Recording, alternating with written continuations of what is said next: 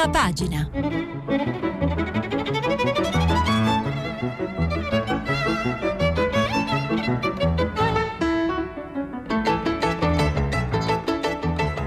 Questa settimana i giornali sono letti e commentati da Gian Antonio Stella, editorialista del Corriere della Sera.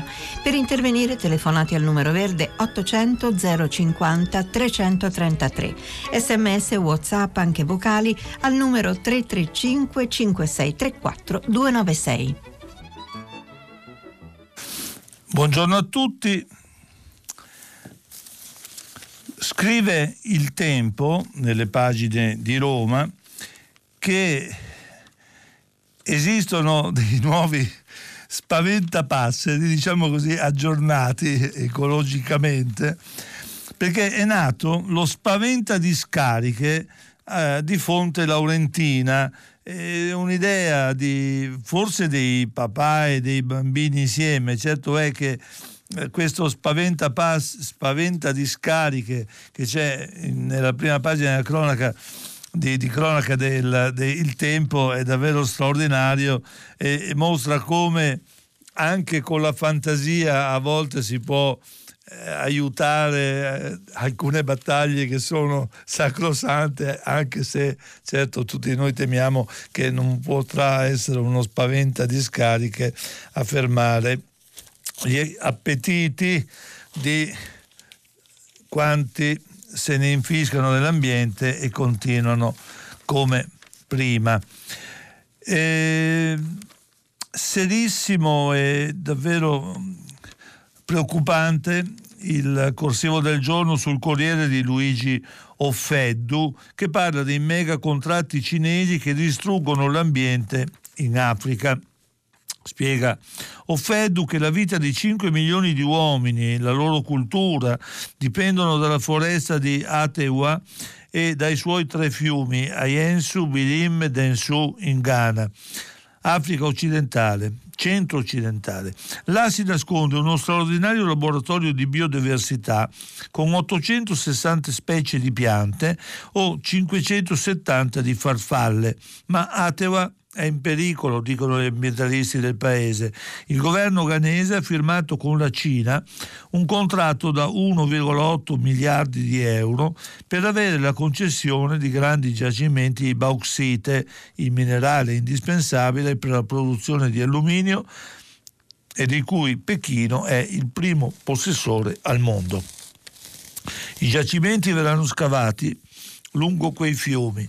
La compagnia di Stato cinese Sinohydro promette di costruire strade, ospedali, reti di telecomunicazioni e non chiede pagamenti immediati perché questo è piuttosto un prestito, pagamenti ritardati fino a tre anni e anche più, quasi un regalo. Ma un'altra realtà è stata dipinta dagli ambientalisti del Ghana in una lettera a Xi Wong, ambasciatore cinese. L'estrazione è l'unico modo di raggiungere la bauxite vista la sua prossimità alla superficie. Questo medi- metodo sradica tutta la vegetazione, gli habitat naturali, mentre la roccia più sotto è frantumata. Resta un deserto di fango rosso. L'estrazione vicino ai fiumi contamina le acque con metalli pesanti che causano tumori e danni al sistema nervoso. Certo, non è stata di lezione alcuna parte della nostra storia, della storia dell'umanità, basti pensare che Haiti, alla quale dedica oggi una pagina Paolo Foschini sul Corriere della Sera per ricordare il dramma di questa isola a distanza di dieci anni dal terrificante terremoto, beh, Haiti, voglio dire, si è ritrovata a dover pagare debiti con la Francia a distanza addirittura di oltre 100 anni. Sul Corriere della Sera leggo un'altra notizia che in qualche modo esula dai temi di giornata, non, non, non, non ottiene grandi titoli, eh, però sul Corriere è in prima pagina, io credo giustamente, un articolo di Andrea Galli che racconta Parlano i banditi delle truffe agli anziani coinvolti nell'indagine dei carabinieri. La prima truffa è stata a inizio febbraio vicino a Corso Como a Milano. Ho fatto 300 grammi di oro e 850 euro in contanti. Da quel momento ho continuato. E poi raccontano le gesta, tra virgolette, ovviamente della banda. Apri virgolette, ogni tipo di pagamento era ben accetto, contanti, orologi, anelli, beni di famiglia. Sguaiati, convinti di restare impuniti. Con i soldi dei vecchi ci compriamo orologi d'oro e poi bevute e mangiate.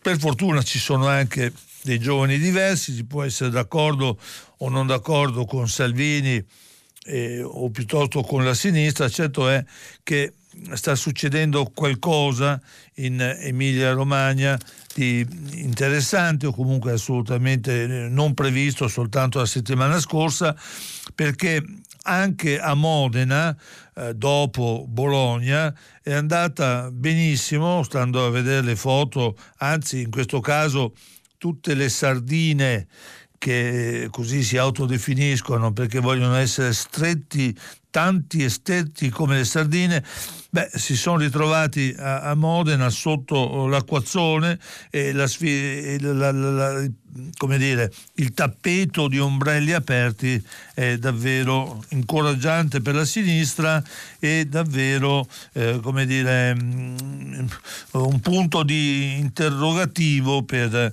per Matteo Salvini e la destra.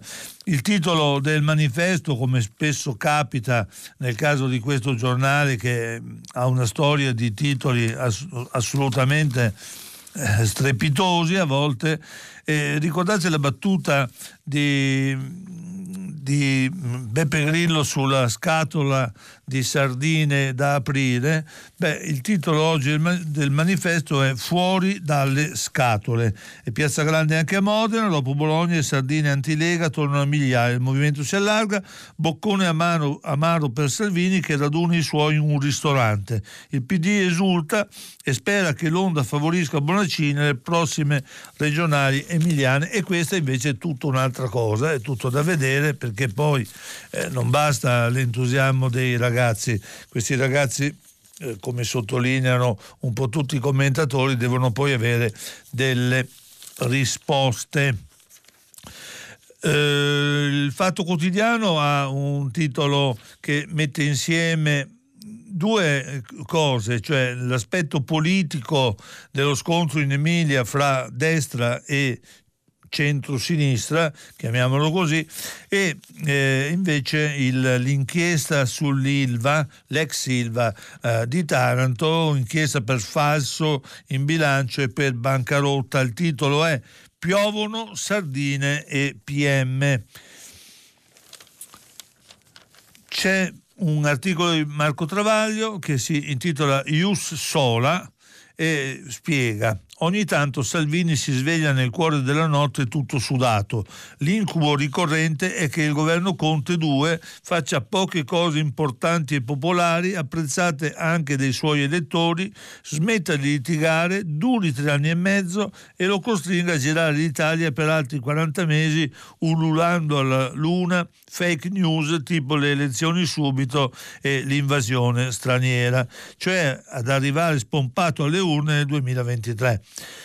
Poi però pensa alla sinistra italiana, la, Salvini, la salvinistra, che lavora indefessamente, anzi fessamente, per lui, ai 5 Stelle che si sparano sui piedi un giorno sì e l'altro pure, a Renzi che si agita come un ossesso per un misero 3-4% e si riaddormenta sereno. Il brutto sogno non si avvererà mai perché i suoi avversari sono i suoi migliori alleati.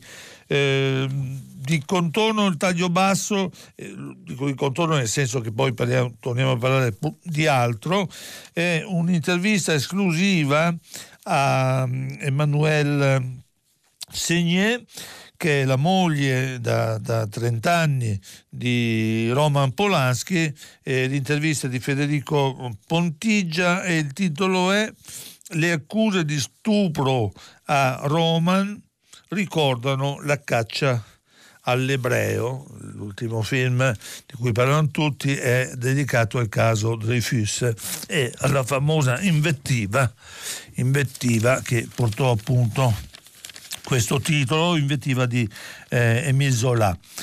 Eh, lo stesso fatto, eh, a pagina 3, eh, pubblica un, di, un, articolo di Antonio Padellaro e il titolo dice tutto, PD neo-veltroniano, eh, sorride a, a, a, una cosa che fu rimproverata a suo tempo a Walter Veltroni, cioè di dire questo sì ma anche, e il titolo è PD neo-veltroniano, sostegno a Conte ma anche alle urne, e quindi accusa Partito Democratico sostanzialmente di avere delle ambiguità. Certo eh, fare il governo non sarà, fare scusate la finanziaria non sarà facilissimo. Il titolo del Corriere è tasse sì all'appello del Premier ma gli emendamenti sono 4.500, lo rileggo, 4.500 e oltre 1.700 proposte non arrivano dall'opposizione, cosa che sarebbe in qualche modo scontata, anzi ci sono dei veri e propri specialisti come Roberto Calderoli che si vantano da anni di essere in grado di presentare volendo anche milioni e milioni di emendamenti grazie anche al web, scusate, grazie anche al, al, digi, a int, scusate, al, al, computer che consente, voglio dire, di programmare degli eh, emendamenti sostanzialmente identici tranne una parola o addirittura un, un, un finto errore d'ortografia. Comunque eh, ripeto, le 1700 proposte di emendamenti arrivano dalla maggioranza e questo sì dovrebbe inquietare lo stesso governo. Eh, nella pagina successiva lo stesso Corriere ricorda come sono stati, qual è l'ordine di quanti hanno presentato degli emendamenti, ne ha presentati 92 il gruppo misto, 150 liberi uguali, 179 le autonomie, 240 Italia Viva, 435 il Movimento 5 Stelle, 523 il Movimento 5 Stelle che è al governo, 523 Fratelli d'Italia di Giorgia Meloni, 905 la Lega che è all'opposizione e poi c'è il Partito Democratico che nonostante abbia peso, un peso importante nel governo presenta 921 emendamenti battuto soltanto da Forza Italia con 1105. Uh, tra i fronti della, della, battaglia politica c'è una polemica di, di Matteo Salvini, ne parla eh, Repubblica, eh, nel, in un articolo di, di, taglio, riforma fondo salva stati, Salvini accusa Conte e Palazzo Chigi risponde mai firmato, perché per qualcosa bisogna intanto leggere di cosa stiamo parlando. Cos'è il salva stati? Il, il, salva stati, spiega la stessa Repubblica, è il Fondo Europeo di Stabilità Finanziaria, detto anche Fondo Salva Stati, istituito il 9 maggio 2010 in risposta alla crisi economica esplosa tra il 2008 e il 2010, prevede aiuti agli Stati membri in affanno. Questa è la sostanza. È stato sostituito nel 2012 dall'ESM il meccanismo europeo di stabilità, per dirlo in italiano, e l'aiuto alle nazioni insolventi è condizionato alla partecipazione dei privati. Eh, spiega Alberto D'Argenio, è polemica feroce sulla riforma del Fondo Salva Stati dell'Unione in discussione in Europa. Attaccano Matteo Salvini e Giorgia Meloni spingendosi a chiedere la galera la galera, per Giuseppe Conte. L'accusa rivolta al Premier è di aver approvato segretamente, nottetempo e senza l'ok del Parlamento, una riforma che danneggia pesantemente il Paese. Reagisce Palazzo Chigi, la revisione del MES non è ancora stata sottoscritta né di giorno né di notte. Il ministro dell'economia Roberto Galtieri aggiunge accuse grottesche. Ad aprire il fuoco è Salvini su Facebook, il quale Salvini tuttavia del, del modo in cui usa i, il, il, verbo, eh, cioè le parole, pare non essere, come dire, non avere la certezza granitica di quanto dice perché scrive pare che Conte abbia firmato un accordo per cambiare il fondo salva stati di notte di nascosto senza l'autorizzazione del Parlamento. E questa è la stessa cosa di cui parlavamo prima solo che quell'aggiunta del pare mm, lascia pensare che insomma c'è ancora molto da chiarire mettiamola così. Eh, non si placano, anzi credo che non si placheranno mai finché non se ne andrà da dove sta le polemiche sul, sull'ex ministro della difesa Elisabetta Trenta il titolo del, per la casa, come sapete, fatta assegnare al marito, una casa molto grande dove paga un affitto. E lei eh, dice, lo dice come una scusante dicendo ma io pago l'affitto, in realtà salta fuori che l'affitto è di 540 euro per 180 metri quadri in una casa di pregio nel centro di Roma. E questo aggiunge polemica a polemica. 30 doppia inchiesta, Movimento 5 Stelle ora lasci l'abitazione, è il titolo del messaggero che ha un titolo di, eh, di taglio che dice quando l'alloggio è fatale cade anche l'ultimo tabù anticasta del grillismo e ricorda eh, i casi del, del Fini, per esempio, il caso di Scaiola e questo nuovo caso grillino è destinato a rilanciare la polemica. La Trenta utilizzava la supercasa del Ministero per incontri segreti.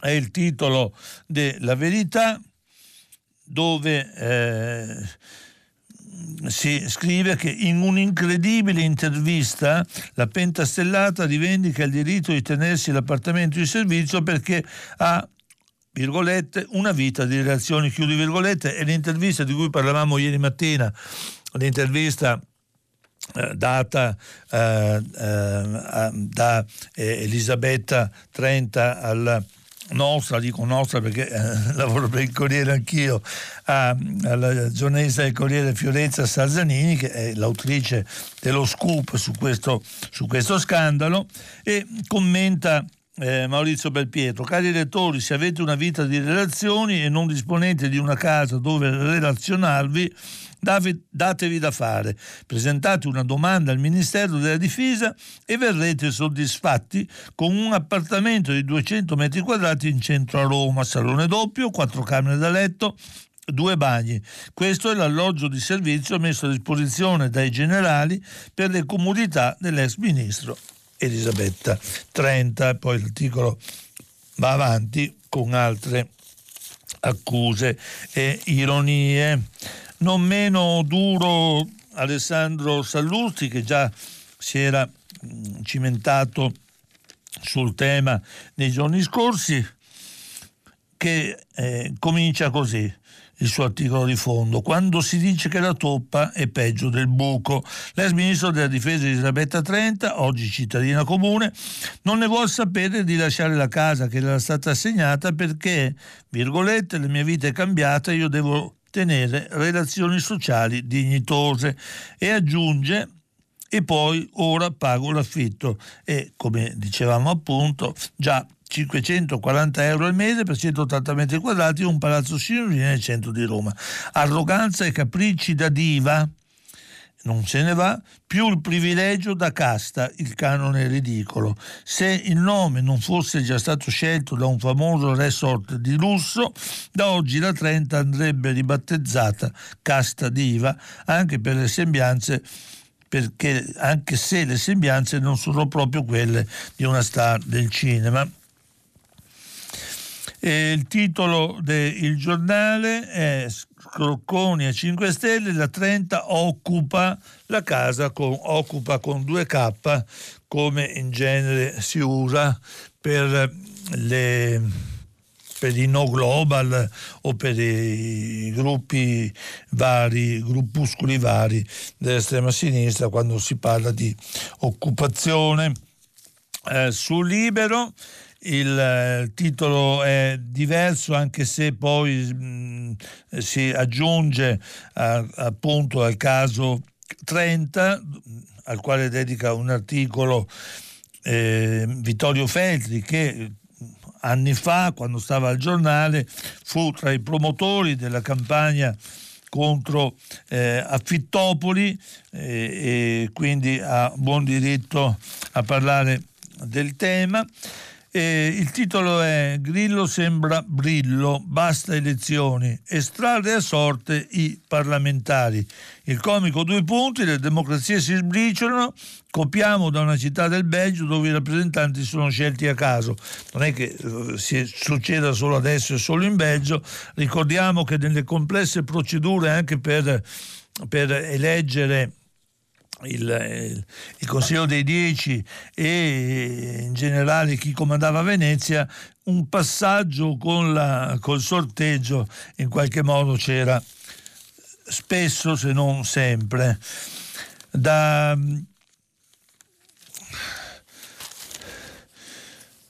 dal fatto eh, prendiamo eh, un titolo che in qualche modo aggiusta le posizioni del, del, giornale, assegnazione dubbia, così casa, casa 30 PM al lavoro, l'abitazione concessa all'ex ministro della difesa è passata al marito ufficiale e dopo eh, essere stata un po' eh, diciamo eh, più, più, garantista, ecco, mettiamola così, più garantista nei giorni scorsi sul tema della 30 il fatto prende oggi posizione con un articolo di Marco Lillo molto netto. Elisabetta Trenta stamattina dovrebbe contattare una ditta per fare un trasloco urgente della sua casa di San Giovanni.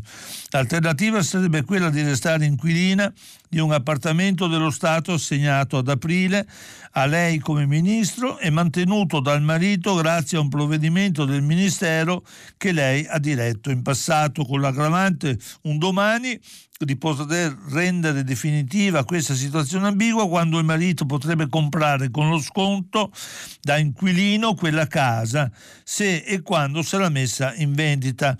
Non c'entra il rispetto delle norme, si tratta del rispetto dei cittadini e del partito che l'hanno eletta e indicata come ministro.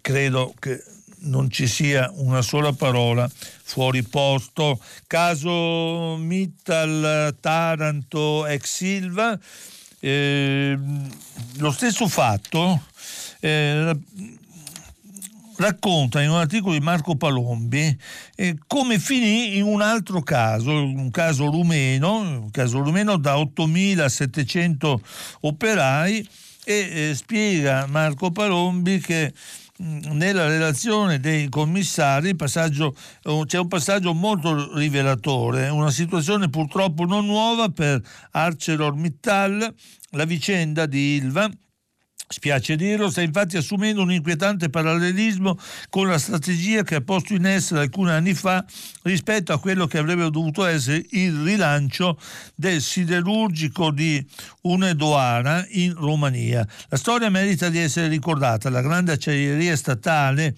in Transilvania ancora nel 1993 dava lavoro a 20.000 operai, quando i Mittal Mittal, all'epoca non ancora sposati con la franco-lussemburghese Arcelor, si mettono gli occhi erano circa 8.000 all'ingrosso come oggi a Taranto. Dal 2011 sono poche centinaia. Quell'impianto di fatto è uscito dalla mappa della siderurgia mondiale portandosi dietro quella che fu negli anni del comunismo una città industriale.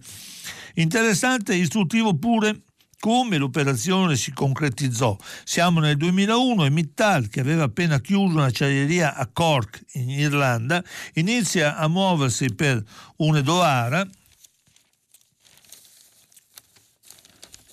scusate, eh, impianto che sembrava destinato ai francesi. L'imprenditore indiano, residente a Londra, riuscì però a spuntarla anche grazie a una lettera che il 23 luglio 2001 l'allora premier britannico Tony Blair inviò al suo omologo rumeno Adrian Nastase lettera in cui lasciava intendere che l'affare avrebbe aiutato Bucarest a entrare nell'Unione Europea. Si seppe poi, tenetevi forte, si seppe poi che in vista delle elezioni politiche in Gran Bretagna del giugno 2001 Mittal aveva finanziato con 125.000 sterline il partito laburista di Tony Blair. E qui il cerchio si chiude. Eh, il giornale di Sallusti eh, ha un altro articolo dedicato al, al caso ex Silva dove Luca Fazzo eh, spiega che la, l'inchiesta della magistratura milanese accelera bruscamente. Adesso ci sono i reati, bancarotta post fallimentare manipolazione dei mercati e ad ora ci saranno anche gli indagati, ovvero i vertici d'Italia del colosso indiano. Spiega Fazzo che con le loro scelte, secondo la Procura milanese, gli indiani stanno danneggiando irreparabilmente l'amministrazione straordinaria di Ilva e questo, essendo la procedura equiparata a un fallimento, integra il reato di bancarotta. Su queste ipotesi la Procura milanese è partita a testa bassa.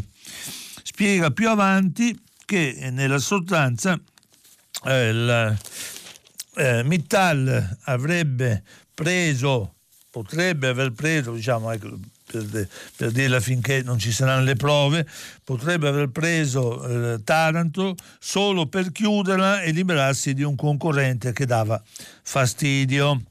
Eh, sul Corriere c'è una, eh, una pagina in cui si parla di un incontro segreto, così pare, eh, di Salvini dal dall'arcivescovo di Bologna Zuppi.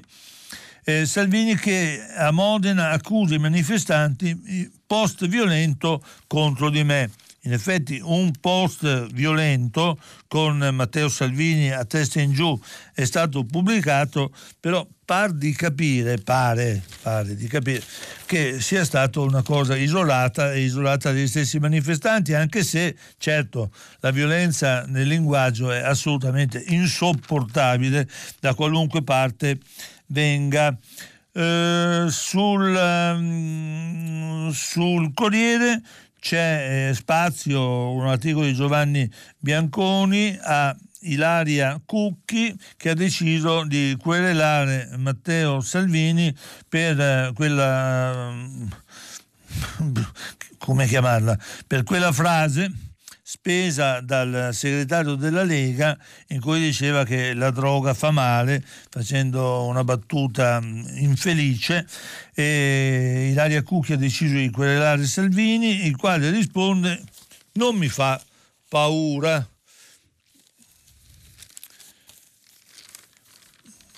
Una frase che forse, voglio dire, da un ex ministro degli interni avrebbe potuto essere commentata in maniera davvero diversa. Un'altra donna di cui si parla, la 30, e poi Ilaria Cucchi, e qui siamo invece a, a una ragazza di cui da un anno non sappiamo nulla o pressoché nulla e cioè Silvia Romano, sparita un anno fa, esattamente un anno fa in Africa, rapita in Kenya, ma molto probabilmente venduta da, rapi- da rapinatori comuni, da, da delinquenti comuni, eh, a un gruppo di jihadisti che per umiliarla starebbero cercando, se non ci sono già riusciti, di convertirla, lo dico tra virgolette, convertirla, di convertirla tra virgolette al all'Islam degli otto rapinatori, degli otto rapitori, scrive Raffaella Scuderi,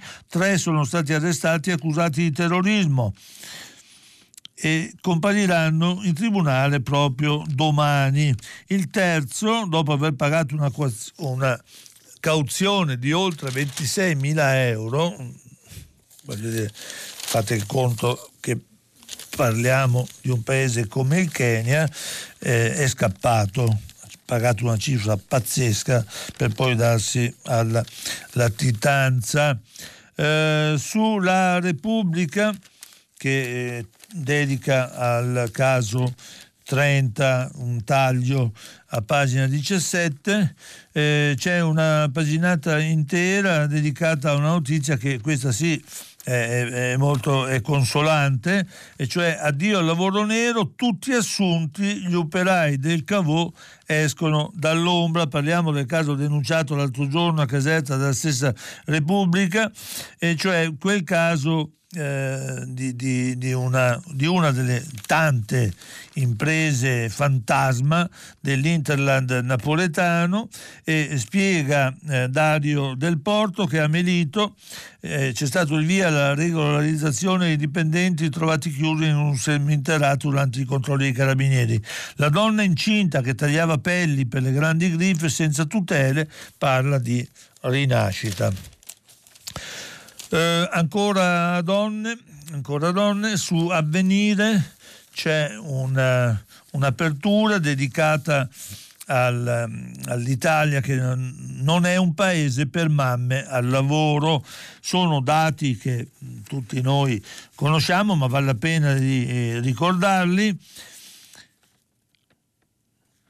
Eh, L'Italia si conferma un paese poco attento, se non addirittura ostile, alle mamme che lavorano. Secondo il report Conciliazione tra lavoro e famiglia, diffuso ieri dall'Istat, su dati del 2018 l'11,1% delle donne con almeno un figlio non ha mai lavorato per prendersi cura dei figli un valore decisamente superiore a quello della media europea, ferma al 3,7, non è molto superiore, il, è il triplo il dato italiano, il 38,3 delle occupate fra i 18 e i 64 anni con un figlio under 15 inoltre è stato costretto a modificare aspetti significativi della propria vita professionale per riuscire a conciliare i tempi di lavoro e quelli della cura della famiglia. Un peccato perché la risorsa delle donne potrebbe essere davvero fondamentale per rilanciare questo paese, però su questo la politica è piuttosto miope,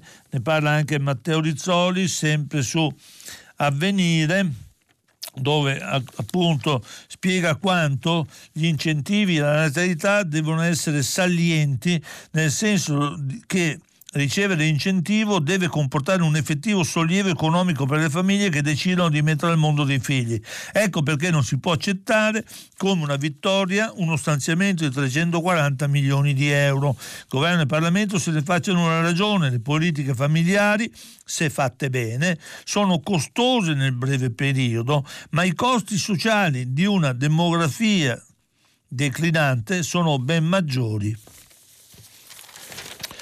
Ancora ambiente, una foto tragica comparsa ieri sul, su, su, vari giornali, ma soprattutto su quelli eh, del mezzogiorno, eh, una foto terribile di quintali e quintali di plastica trasportati dalle mareggiate sul lungomare di Napoli il celebre, famosissimo, amatissimo lungomare di Napoli. Il titolo dell'articolo di Alessandro Fulloni è Il lungomare di Napoli invaso dalla plastica e poi c'è spazio anche però per un'altra emergenza sempre legata all'ambiente e cioè un'allerta in Toscana con 2000 sfollati e la riserva della famiglia è una foto della riserva della Feniglia devastata a tromba d'aria, abbattuti un migliaio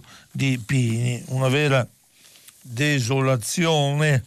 Sul tema di Venezia, o meglio del Mose, c'è anche un, un articolo che segnalo di Giuseppe Tesauro, già presidente della Corte Costituzionale, che fa le pulci a un certo tipo di reazione allo, al, dire, agli scandali a seconda del, anche del luogo di provenienza, del luogo dove questi scandali scoppiano. Per i rimedi i veneziani hanno consultato un tecnico olandese, chiede l'ex presidente della Corte Costituzionale, o hanno ritenuto sufficiente far da soli Spero almeno con qualche tecnico veneziano o anche un pescatore o un gondoliere che conoscevano i pregi e i difetti della città lagunare e del suo mare. Leggendo le interviste a veneziani celebri mi viene il sospetto che hanno studiato, progettato e realizzato qualche rimedio, tra cui il famigerato Mose, ma con il metodo tutto italiano del guadagno facile, dell'approssimazione, dei tempi allungati con l'approccio avido, approccio avido e quindi biblico, e dei controlli di livello conseguente che nel giro di qualche tempo fanno comunque emergere le magagne di ogni tipo che il nostro sistema giustizia non è sempre in grado di affrontare con efficacia. In breve, di sicuro una vicenda già vista, sulla quale, inter- sulla quale l'intervento del destino attraverso avverso scusi, scusate, e crudele non è necessariamente il solo elemento rilevante di responsabilità, anzi ciò che aggiunge rabbia, scrive l'ex presidente della Corte Costituzionale Tesauro, è il comportamento delle autorità che oggi sfilano con stivaloni e scafandri come se non fossero stati al corrente di niente e non avessero alcuna responsabilità. Dopo un martellante batter di tamburi per i meriti del regionalismo nordista, in particolare Veneto, Scopriamo che la ruggine delle strutture, i ritardi, la incerta efficacia futura, le monellerie che hanno caratterizzato complessivamente la realizzazione ancora parziale del Mose fanno capo allo Stato e niente affatto alla Regione e che gli aiuti devono venire dallo Stato, dall'Europa e dal mondo, che da quelle parti nessuno sapeva niente di quella ruggine, di quei ritardi, di quelle monellerie, cose che al nord ci hanno sempre detto succedono al sud e non certo a Venezia, quasi che la corruzione, l'incapacità e il malaffare in genere non germogliassero oltre un certo parallelo. Sul tema delle esondazioni c'è un lungo passaggio Uh, di Matteo Renzi in un'intervista a Maria Teresa Medi sul Corriere.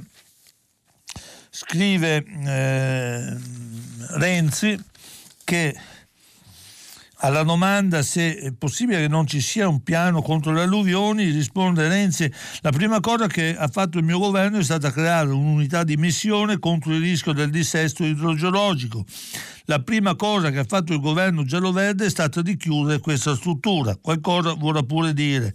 Noi proponiamo di rilanciarla adesso perché se gli interventi già finanziati fossero stati conclusi non avremmo avuto i danni di questi giorni, a cominciare da Venezia col Mose.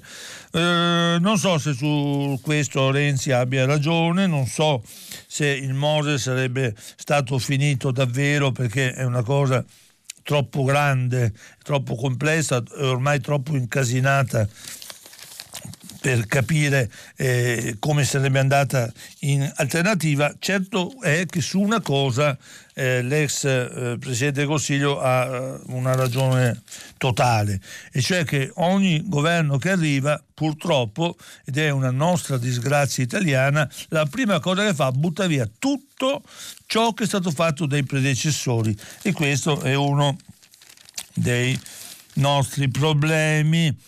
A proposito dello mm, Ius Soli, Ius Culture, che io mm, penso andrebbe correttamente chiamato per quello che è, cioè uno Ius Culture, c'è un articolo di Stefano Folli sulla prima pagina di Repubblica che dice non è lo sconcerto di Di Maio che deve preoccupare Zingaretti quando ripropone lo Ius Culture, bensì le riserve di Stefano Bonaccini a Bologna, perché il candidato al centro-sinistra in Emilia-Romagna vive sul terreno, o meglio, sulla sua pelle la contraddizione che passa tra un'affermazione di principio e diritto alla cittadinanza per gli immigrati in possesso dei requisiti e la sua realizzazione pratica, annunciata in piena campagna elettorale, visto che mancano poco più di due mesi al voto nella regione.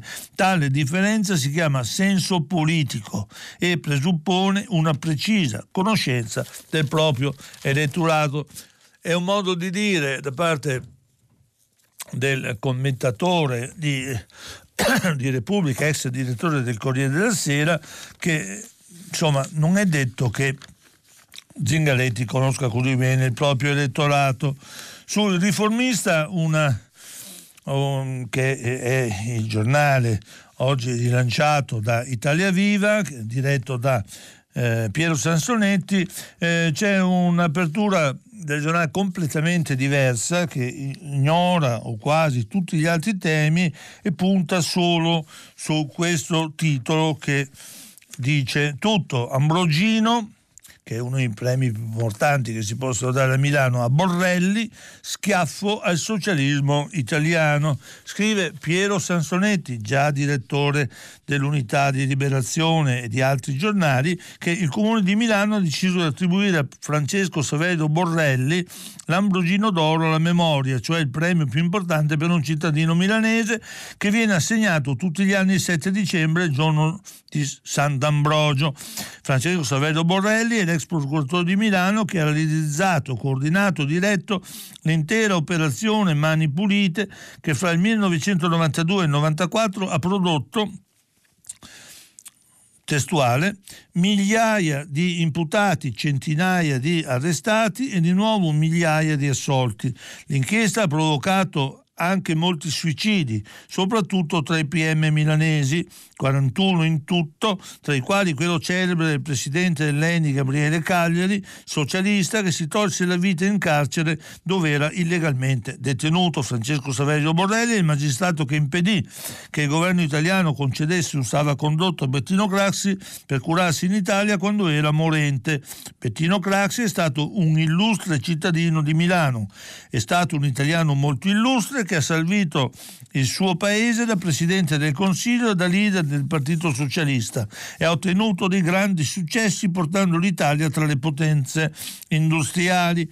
È stato accusato, senza prove, di molti reati e di aver raccolto un tesoro personale che nessuno è riuscito mai a trovare, perché non c'era. Personalmente sono stato sempre un anticraxiano, sempre, ma la scelta di schiaffeggiare Craxi e la grandiosa tradizione socialista che rappresenta, assegnando l'Ambrogino a Borrelli, suscita in me un sentimento di stupore e di indignazione. Andiamo verso la chiusura. Eh, ricordo un articolo di del fatto di Maurizio Stefanini che racconta attraverso anche le parole dello storico Marzo Magno come eh, la preoccupazione di Venezia in realtà una volta era di non essere invasa dall'acqua ma piuttosto essere, mm, come dire, eh, mangiata, essere invasa dalla sabbia ed essere interrata. Eh, su sul tema delle elezioni in Emilia c'è un'intervista a, su Repubblica a Nicola Zingaretti, eh, un articolo del Corriere di, di Alessandro Trocino sul, su Di Maio che avverte i suoi rischiamo sull'Emilia rischiamo tutti, da non mancare una paginata sul messaggero di Lorenzo De Cico, il cui titolo dice tutto, rifiuti e topi, allerta dei pediatri. Tra i bimbi, si, si intende romani, infezioni in aumento, una cosa devo dire che non stupisce affatto. Eh, sempre sul messaggero la notizia che finalmente, con grave ritardo, è, stata, eh, è stato deciso di risarcire con 700.000 euro una donna incinta uccisa dal sangue infetto 43 anni fa. È morta eh, soltanto nel 2013, ma dopo un calvario di malattie e ricoveri e soltanto dopo 43 anni arriva il risarcimento, ammesso che vada bene anche nei prossimi gradi di giudizio. Qui ci fermiamo, una breve pausa e poi ci ritroviamo per il dialogo diretto con gli, con gli ascoltatori. Grazie. Gian Antonio Stella, editorialista del Corriere della Sera, ha terminato la lettura dei giornali di oggi. Per intervenire chiamate il numero verde 800 050 333. Sms WhatsApp anche vocali al numero 335 5634 296. Si apre adesso il filo diretto di prima pagina per intervenire e porre domande a Gian Antonio Stella, editorialista del Corriere della Sera. Chiamate il numero verde 800 050 333. Sms e WhatsApp anche vocali al numero 335 5634 296. La trasmissione si può ascoltare, riascoltare e scaricare in podcast sul sito di Radio 3 e sull'applicazione Rai Play Radio. Eccomi qua. Qualche messaggio prima di ascoltare un attimo gli ascoltatori. Eh, vediamo un po'. Non è sempre vero che il nuovo governo butta le leggi del precedente, stiamo ancora aspettando che vengano cancellate le infami leggi fascistissime sulla sicurezza, scrive Adriano da eh, Torino. Eh, Cristiano da Venezia scrive Renzi dimentica di aver abolito dopo 500 anni il magistrato alle acque il 13 giugno 2014.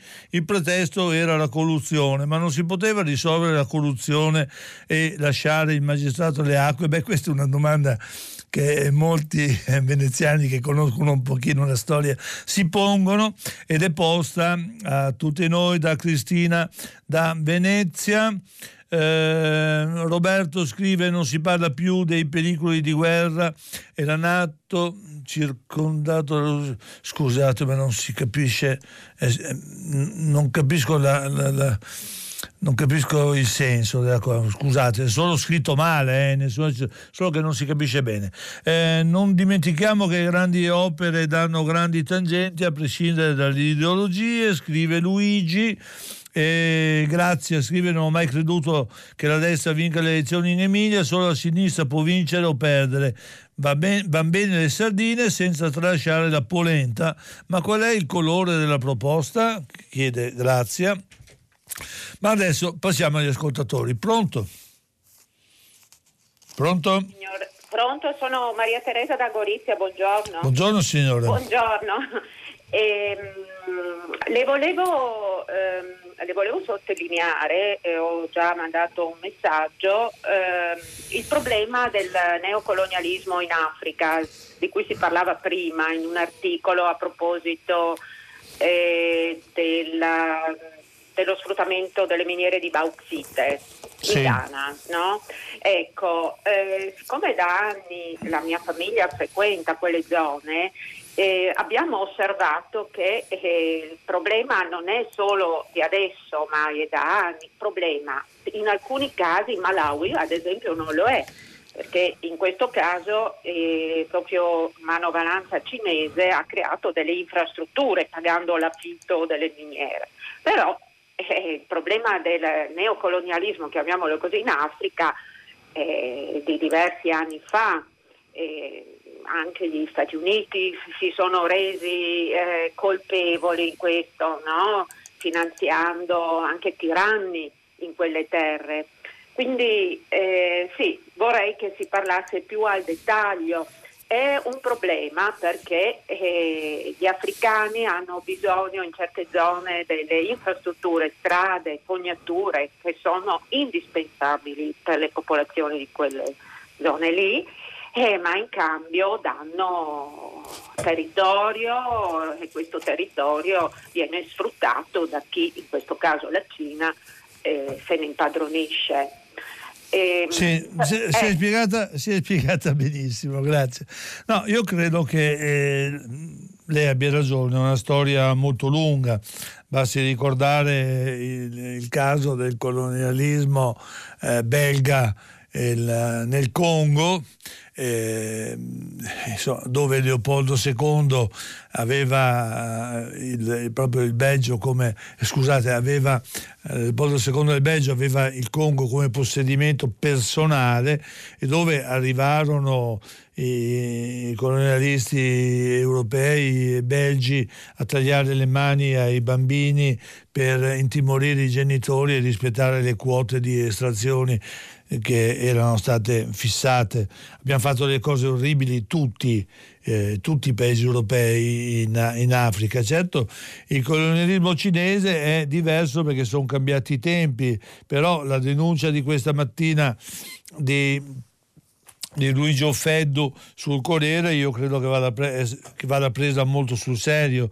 I cinesi stanno dando una mano a vari paesi africani eh, e però voglio dire danno una mano chiedendo molto in cambio. Eh, come è sempre stato. Vorrei ricordare soltanto che secondo Walter Rodney, ehm, che ha scritto un libro nel 73 sullo sfruttamento dell'Africa, nel 1926 la Firestone Rubber Company statunitense, quella per capirci fa, faceva pneumatici e colosso della gomma, riuscì ad acquisire un milione di acri di foresta in Liberia al costo di 6 centesimi per acro e 1% del valore della gomma esportata. E a causa della domanda dell'importanza strategica della gomma i profitti di Firestone dalla terra e dalla manodopera in Liberia la portarono alla 25 posizione tra le maggiori compagnie americane quando prima non dico che non esistesse però insomma certo era minore. Purtroppo perseveriamo su antichi vizi e, e l'Africa continua ad essere usata soltanto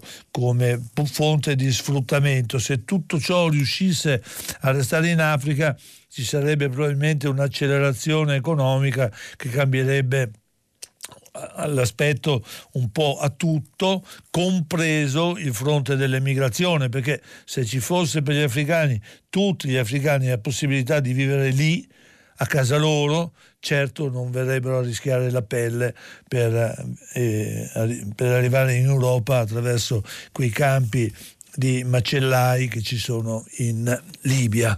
Pronto? Pronto? Buongiorno. Buongiorno. Chiamo Lucia. Buongiorno. Eh, volevo porle una domanda. Eh, emerge che ArcelorMittal eh, ha già mh, comprato e poi dismesso altri impianti simili a Ilva in altri paesi. Allora io mi domando, ma quando i governi italiani hanno fatto l'accordo, non hanno preso informazioni su, su questa società? Cioè, eh, chiunque di noi quando impegna una risorsa sua, prima di fare un, un contratto con qualcuno, si domanda se questo ha l'abitudine di fallire e lasciarsi mutande subito dopo. Allora mi domando com'è possibile, lo sapevano o sono un livello di sprovvedutezza? Cioè, a me sembra perfino impossibile. Le chiedo se può spiegarmi questa cosa. No, perché è inspiegabile. È inspiegabile perché da quello io non, non sapevo di tutte queste storie, anche se effettivamente bisogna dire che era stato un libro, era stato scritto un libro da Angelo Bonelli, che è il coordinatore dei Verdi, che queste cose qua le raccontava. E evidentemente nessuno l'ha letto e questa è una cosa assurda perché un normale cittadino italiano, io, io stesso dire, potevo anche non essere a conoscenza di questi dettagli, però come giustamente sottolinea lei, chi va a, affidare eh, una, una, uno stabilimento come l'Ilva, con tutti i contorni di problemi di cui parliamo da anni, chi va ad affidare uno stabilimento come quello che rappresenta una parte importantissima del PIL della Puglia e una parte importante anche per il PIL dell'Italia, insomma, la più grande acciaieria europea, insomma, dovrebbe perlomeno andare a, a dotarsi di un dossier sui, sui, sui, compratori che si sono offerti di arrivare a... Beh, insomma, io mh, mm, mi rifiuto di, di pensare che questo non sia stato fatto. Certo è che se per caso davvero non è stato fatto, non è stata fatta questa ricerca, allora la cosa è peggiore ancora è ancora peggiore, perché se sapevano che era già successo così da altre parti, io credo che avrebbero dovuto respingere l'offerta Mittal eh, un istante dopo averla ricevuta. Pronto? Pronto, buongiorno. Sono Pippo Costella, chiamo da Ginevra Mi... eh, e chiamavo per segnalare una, la presentazione di uno studio che avviene oggi alle Nazioni Unite sui minorenni deprivati della libertà. Viene uno studio che è stato commissionato dall'Assemblea Generale delle Nazioni Unite, perché nel mondo ci sono più di 7 milioni di eh, minorenni richiusi, rinchiusi in prigioni, istituti, eh, centri legati al controllo migratorio. Eh, la Convenzione sui diritti del fanciullo che viene celebrata domani per i suoi 30 anni indica chiaramente che la deprivazione della libertà dovrebbe essere utilizzata solo come una misura di ultima razio. Eh, questi bambini e ragazzi, per la maggior parte dei casi, eh, sono parte di segmenti, segmenti più poveri della nostra società, appartengono a minoranze etniche, religiose, a volte vengono reclusi per motivi migratori e, e, e l'incarcerazione viene utilizzata al posto di misure che dovrebbero rispondere ai loro bisogni. È una Posso... situazione abbastanza... Posso Prego. avere un'informazione? Per... Certo.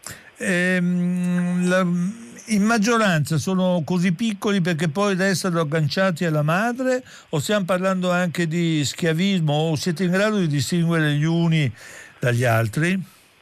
Sono ragazzi diciamo, e bambini che vengono detenuti a volte per eh, piccoli, piccole, piccoli reati, eh, stiamo parlando anche di minorenni che sono rinchiusi in istituti, eh, lo studio dice, parla almeno di 300 30, eh, 300, 670 mila minorenni che sono chiusi in orfanotrofi in condizioni che potrebbero essere eh, considerate come detentive, oppure ce ne sono 330 mila, dice lo studio, sono persone minorenni, stiamo parlando di bambini e adolescenti che vengono private della libertà per motivi appunto di, di, controllo migratorio nel mondo. E parliamo comunque e... quasi sempre di terzo mondo o anche casi inaspettati eh, nel mondo no, occidentale? No, siamo, per esempio quest'ultimo dato si riferisce a 80 paesi del mondo, per cui sicuramente ci sono paesi del sud del mondo, ma ci sono anche paesi che utilizzano la carcerazione, in molti casi anche senza, senza, alcun processo. Lo studio anche dice che sono 410.000 bambini che vengono costretti in condizioni detentive ancora prima che vi sia stata una sentenza. Sì. Mi sembrava importante sottolineare questa cosa perché sono ragazzi e bambini che non hanno voce e che però certo. indicano, indicano, molto chiaramente qual è il grado di relazione che il mondo adulto ha strutturalmente con, con l'infanzia e con l'adolescenza. Io posso solo ringraziarla. Posso solo ringraziarla per la telefonata, devo dire che ogni parola in più sarebbe inutile perché lei è stato molto chiaro, molto esaustivo e tutto questo deve come dire, aiutarci a concentrare di più la nostra attenzione e non volgere lo sguardo da un'altra parte. Ehm, Dunque, Adolfo da Milano scrive, caro Stella, ma perché mai un cenno di critica verso giornali e giornalisti che fanno del sensazionalismo becero, se non addirittura della falsità, la loro caratteristica? In molti casi sono allievi di Indro Montanelli, il quale, sono sicuro, per queste pratiche si rivolta nella tomba ogni santo giorno. Beh, eh, certo Montanelli, Montanelli faceva dei titoli diversi da quelli che si fanno oggi nei giornali cosiddetti, cosiddetti di destra. Bisogna dire che non si tratta Uh, sempre solo di giornali di destra, ma è, la, è, una cattiva abitudine che riguarda anche altri giornali. In questo senso c'è stato davvero, io concordo con lei, una, un, uh, uno scadimento ecco, nel, nello stile. Non dico che tutti noi rimpiangiamo i titoli che riusciva a fare eh, eh, eh, Dino Buzzati, che, che, era, che, sui titoli era un genio. Ricordo che per esempio una volta si trovò a fare il titolo su una sentenza della eh, Sacra Rota che aveva annullato un un matrimonio perché lei diceva che lui era impotente sostanzialmente e il titolo di eh, Buzzati si, si, si poggiava su una virgola, il titolo era non, copula, non coniugava virgola l'imperfetto. Questo non coniugava virgola l'imperfetto era un capolavoro che oggi è impossibile trovare sui giornali non solo per la mancanza di buzzati. Mettiamola così, la politica è sempre più strillata e i giornali che si occupano di politica troppo spesso eh, dimenticano quanto sia importante anche eh, tenere a freno certi titoli che, che spesso scadono anche per esempio nel più bieco maschilismo eh, danno davvero molto fastidio, su questo sono assolutamente d'accordo con lei. Eh, un altro titolo, un altro sms, vediamo un po', buongiorno, ma tutte queste informazioni di cui dispone oggi, si dispone oggi su Mittal, eh, non potevano essere assunte per valutare, questa è la stessa domanda dell'altra signora, Rossella, questo lo chiede Rossella da Teramo. Eh, eh, Paola scrive la battuta di Salvini su Cucchi non è infelice, è miserabile, non credo. Io credo che sia stata una battuta davvero... Anch'io penso che sia stata una battuta miserabile, sono d'accordo con lei, eh, però è un'opinione ovviamente eh, mia personale, sono qui come ospite della RAI e questa è un'opinione che io dico con chiarezza, però dire, mi assumo io la responsabilità. Ehm, una domanda la fa Luciano Rui da Padova e dice eh, le chiedo perché i, commissari, i due commissari del, al Mose di Venezia non hanno avuto il coraggio di provare ad alzare le paratie del Mose provocando il dramma provando, scusate, un errore di stampa, provando il dramma sul gioiello della fragile Venezia. Beh, lì su questo eh, è intervenuto anche l'ex sindaco, ex rettore, ex ministro eh, Paolo Costa che ha detto che lui effettivamente li avrebbe provati, almeno il tentativo avrebbe dovuto essere fatto, gli è stato risposto che uno dei commissari era d'accordo, l'altro no e non era d'accordo soprattutto chi dirige oggi i lavori sul Mose dicendo che se non sono state completate tutte le verifiche il rischio era di provocare altri danni oltre a quelli che stavano arrivando con la marea. Qui ci fermiamo, un altro ascoltatore pronto?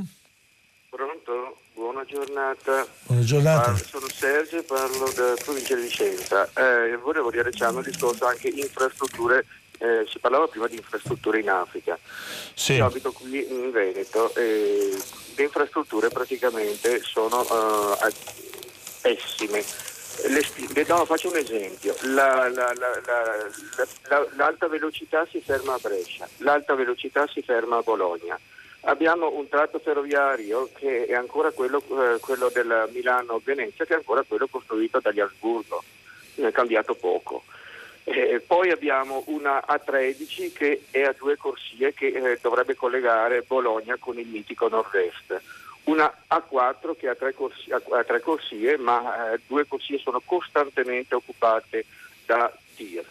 Abbiamo una A31, la, la, la, la mitica Pirubi, che eh, si, si, ferma alle pendici dell'altopiano di Asiago. Non è mai continuata perché c'è sempre stato un problema con la provincia di Trento.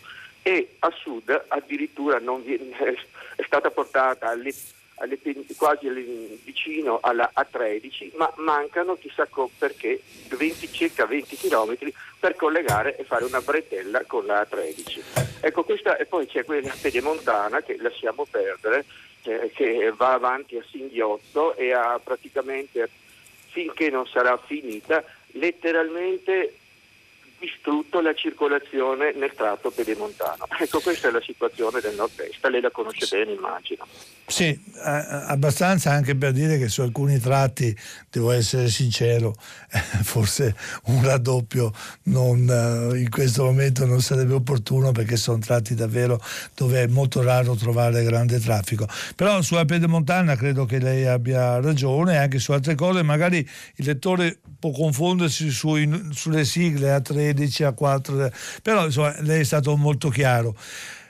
Eh, penso che lei abbia ragione, però sinceramente non è un discorso che riguarda solo il povero Veneto che non ha le infrastrutture, è un discorso che riguarda tutta l'Italia e in alcuni casi è anche molto più grave, parliamoci chiaro, eh, il fatto che da, da, da, da, Bari a Napoli, cioè due grandi capoluoghi, due grandi capitali del sud, eh, si, oggi si debba ancora andare in, in autobus autobus perché i treni non sono mai stati portati a un livello minimo di efficienza.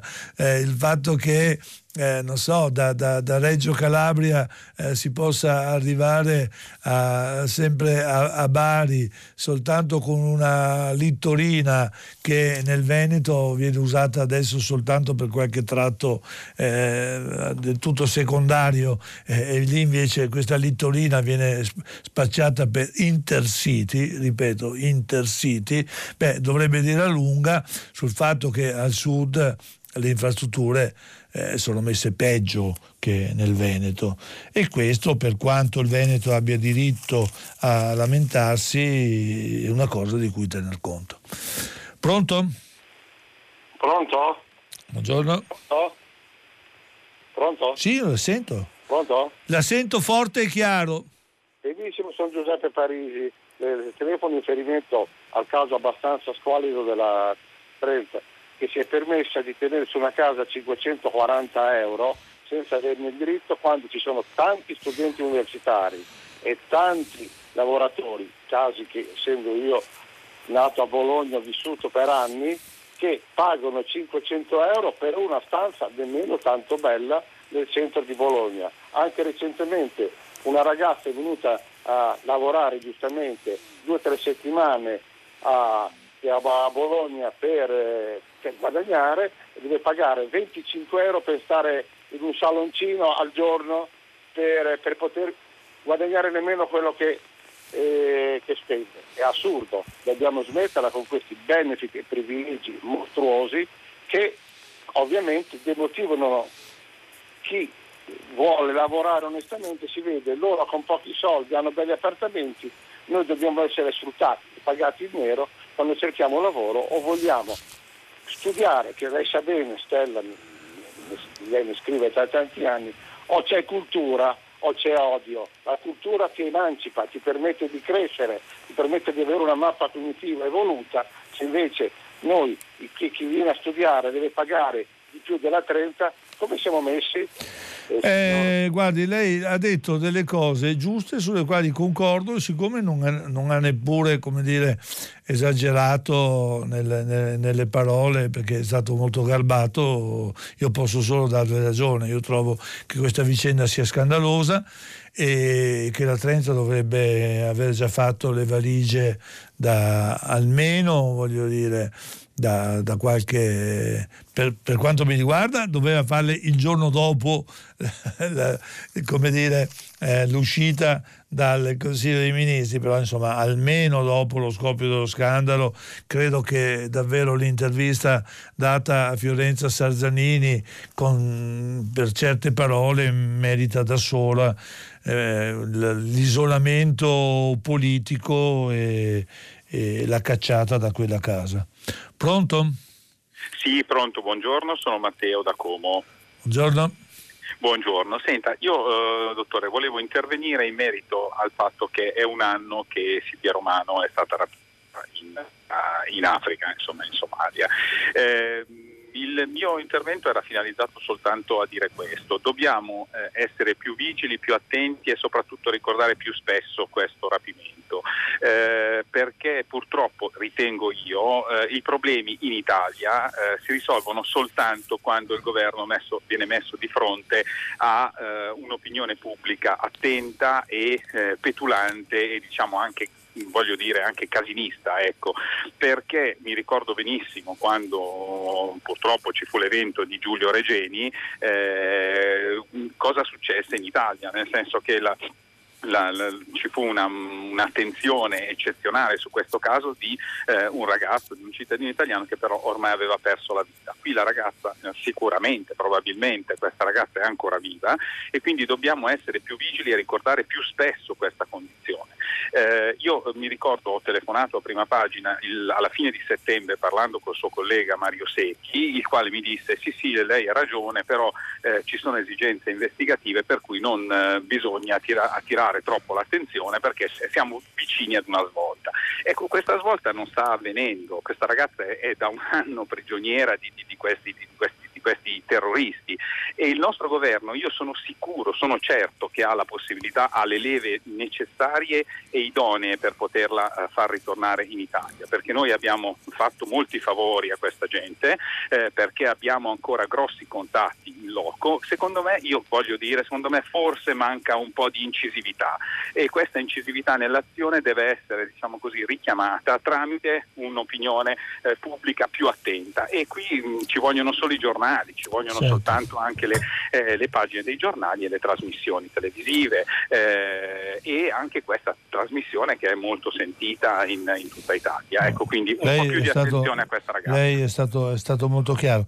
Guardi, le dirò che io sui favori fatti che alla Somalia, perché parliamo della Somalia, e quindi potrebbero aiutarci a chiedere qualcosa in, qualcosa, insomma, una maggiore attenzione, non dico la restituzione to cure della ragazza, ma insomma una, una qualche benevolenza nel, nel, nel, nel, nel discutere di queste cose insieme. Ho qualche perplessità perché insomma quello nei confronti di Siad Barre eh, fu un aiuto italiano che eh, fu concesso in maniera sbagliata su, su cose sbagliate e, con, e troppo spesso fornendo fornendo dei prodotti, delle tecnologie eccetera sbagliate, per cui non vorrei che uh, ottenessimo poi l'effetto contrario da questo punto di vista, però è vero che la democrazia, che la, che la eh, diplomazia italiana è sul posto da moltissimo tempo e forse alcuni canali per intervenire potrebbe anche averli. Quello però che che con, complica un po' le cose che la Somalia oggi è davvero un paese fuori da ogni controllo.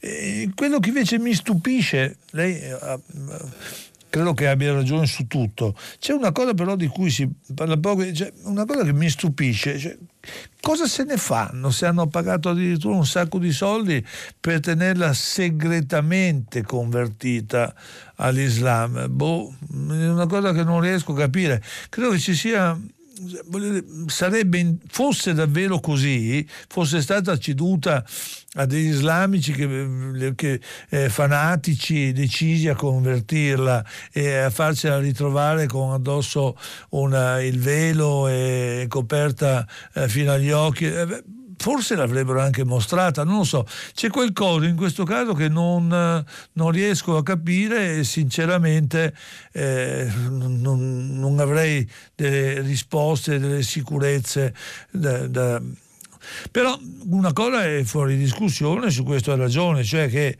o teniamo desta l'attenzione su questi, su, sulla sua su questa ragazza e sulla sua liberazione oppure rischiamo davvero che venga poi inghiottita da un mondo che è sempre di più impenetrabile e questo eh, sarebbe davvero imperdonabile, imperdonabile. Eh, qualche sms scusate allora Sa dottore che non se ne può più di una propaganda politica permanente? Ovunque faccioni Salvini in tv, penso attraverso Whatsapp. Scrive un ragazzo, la rivoluzione si può fare solo con la bellezza, con l'arte, con la parola, con il sorriso. Di questo abbiamo bisogno. Parlatene, Luisa di eh, Lodi. Perché continua a chiamare le sardine ragazzi? È un movimento che rappresenta davvero tutte le età, anzi forse la mezza età, quella più rappresentata. In molti giovani si sente disinteresse per la cosa pubblica, scrive Angelica da Bologna e qui per carità certo, benvenuti finché eh, dire, restano, manifest- restano, manifestazioni così pacifiche a quanto pare come quella di ieri a, a, anche a tutti i più anziani insomma io stesso chissà voglio dire stare magari bene in mezzo. Però stiamo parlando comunque degli organizzatori che sono ragazzi.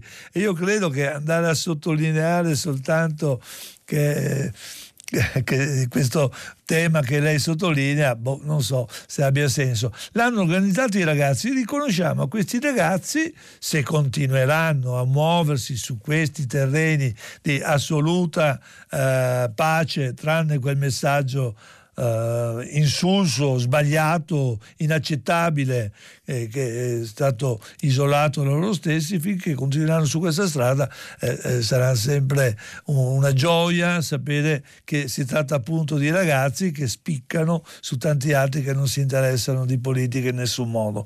Pronto? Sì, pronto? Sì, buongiorno. Eh, buongiorno, buongiorno Massimo di Vicenza. Buongiorno. Eh, la chiamo per porle questa domanda quanto, quanta rilevanza ha la inefficienza eh, della nostra giustizia penale e civile le lungaggini che, che, conosciamo sulla conclusione delle opere pubbliche, che sono spesso origini di reati da perseguire, però perseguire con velocità, perché sennò poi alla fine mi viene questo pensiero mio personale, criticabilissimo, preferisco perdere 10 milioni in tangenti che perdere tutta un'opera da 3 miliardi di euro. Adesso noi abbiamo speso 5 miliardi e non abbiamo niente. Per carità, giusto che vengano perseguiti i, co- i corrotti, messi alla berlina e anzi devono rifondere i danni, giusto. Però poi il danno forse è peggiore del, de, de, di quello che si è riusciti a procurare, perché comunque ricordiamoci che un'opera pubblica è un'opera sociale che serve a tutti e serve per sempre, per lunghi anni, perciò ecco, tutto il mio pensiero. Sì. Le, le, aggiungo poi un appunto solo che mi è venuto in mente adesso sui trasporti del sud.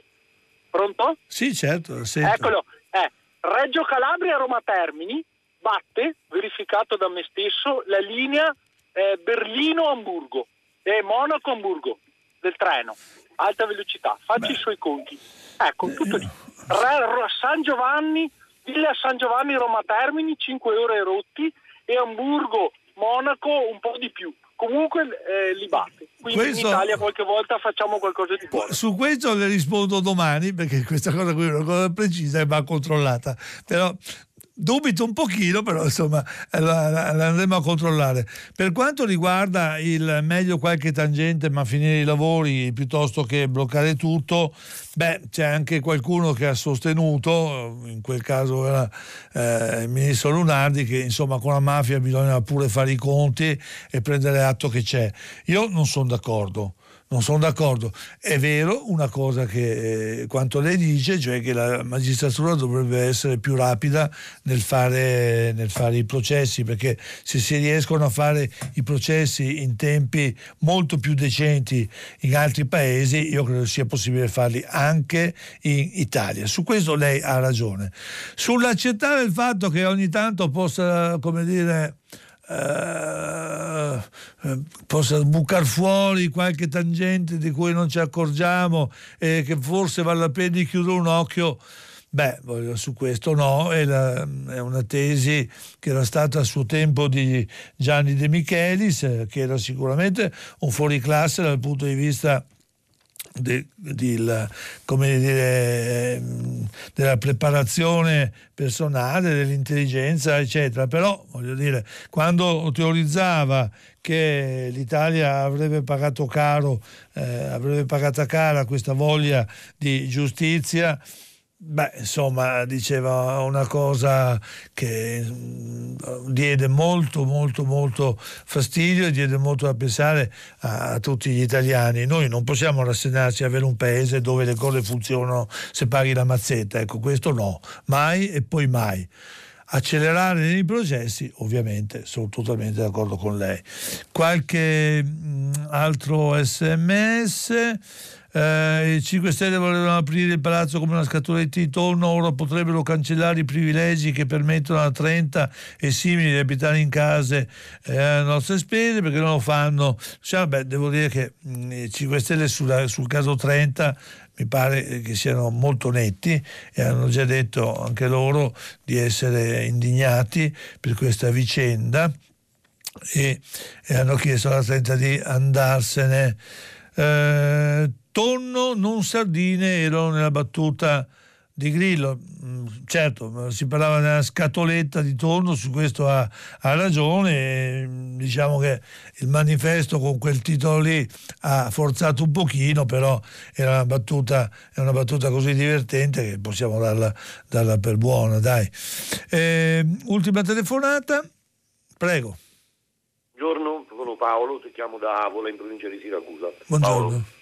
Ascolti, io chiamo per eh, sottolineare l'importanza che un'importanza sia politica ma anche della comunicazione pubblica, quindi della stampa, eh, di avere una legge elettorale decente. E quando io dico decente dico soprattutto con la presenza delle preferenze, cioè di, eh, che i parlamentari vengano scelti da, da, da, dal popolo, dalla gente, dalle persone. Perché? Perché anche se io sono un siciliano, quindi capisco bene quali sono le, le, le controindicazioni delle preferenze, però meglio un politico che con le preferenze eh, risponda a un territorio e soprattutto che capisca eh, le dinamiche politiche piuttosto di persone che vengono prese per motivi che sono tutto tranne politici e che poi in Parlamento non si comportano da politici. Eh, con tutto quello che noi vediamo. Cioè Lei io... si è spiegato in modo chiarissimo e do, devo dare la risposta anche in fretta perché dobbiamo chiudere. Ehm, questo tema che lei solleva è stato sollevato in passato da moltissimi studiosi. E mm, mi pare che fosse Salvemini, però chiedo scusa se per caso eh, mi dovessi sbagliare, mi pare che fosse Salvemini che diceva che in realtà il sistema perfetto non esiste e che un sistema va sempre dire, a correggere gli errori di un altro che mano a mano eh, si presentano. E questo credo che effettivamente sia il nodo, il sistema perfetto non esiste. Eh, le preferenze furono abolite per un preciso motivo, cioè che erano diventate soltanto, dire, una, una, una prateria eh, contendibile dai, soltanto dai, da, dai più, politici più clientelari, è stato bene abolirlo, gli italiani l'hanno deciso. Sul tema comunque insomma, una risposta certa non c'è. Devo chiudere, ricordo che dopo il GR Marco Filoni conduce, prima, pa, eh, conduce pagina 3, a seguire le novità musicali di primo movimento e alle 10 tutta la città ne parla che come sempre approfondirà un tema posto da voi ascoltatori nella trasmissione di questa mattina. Potete riascoltarci sul sito di Radio 3. Buona giornata a tutti.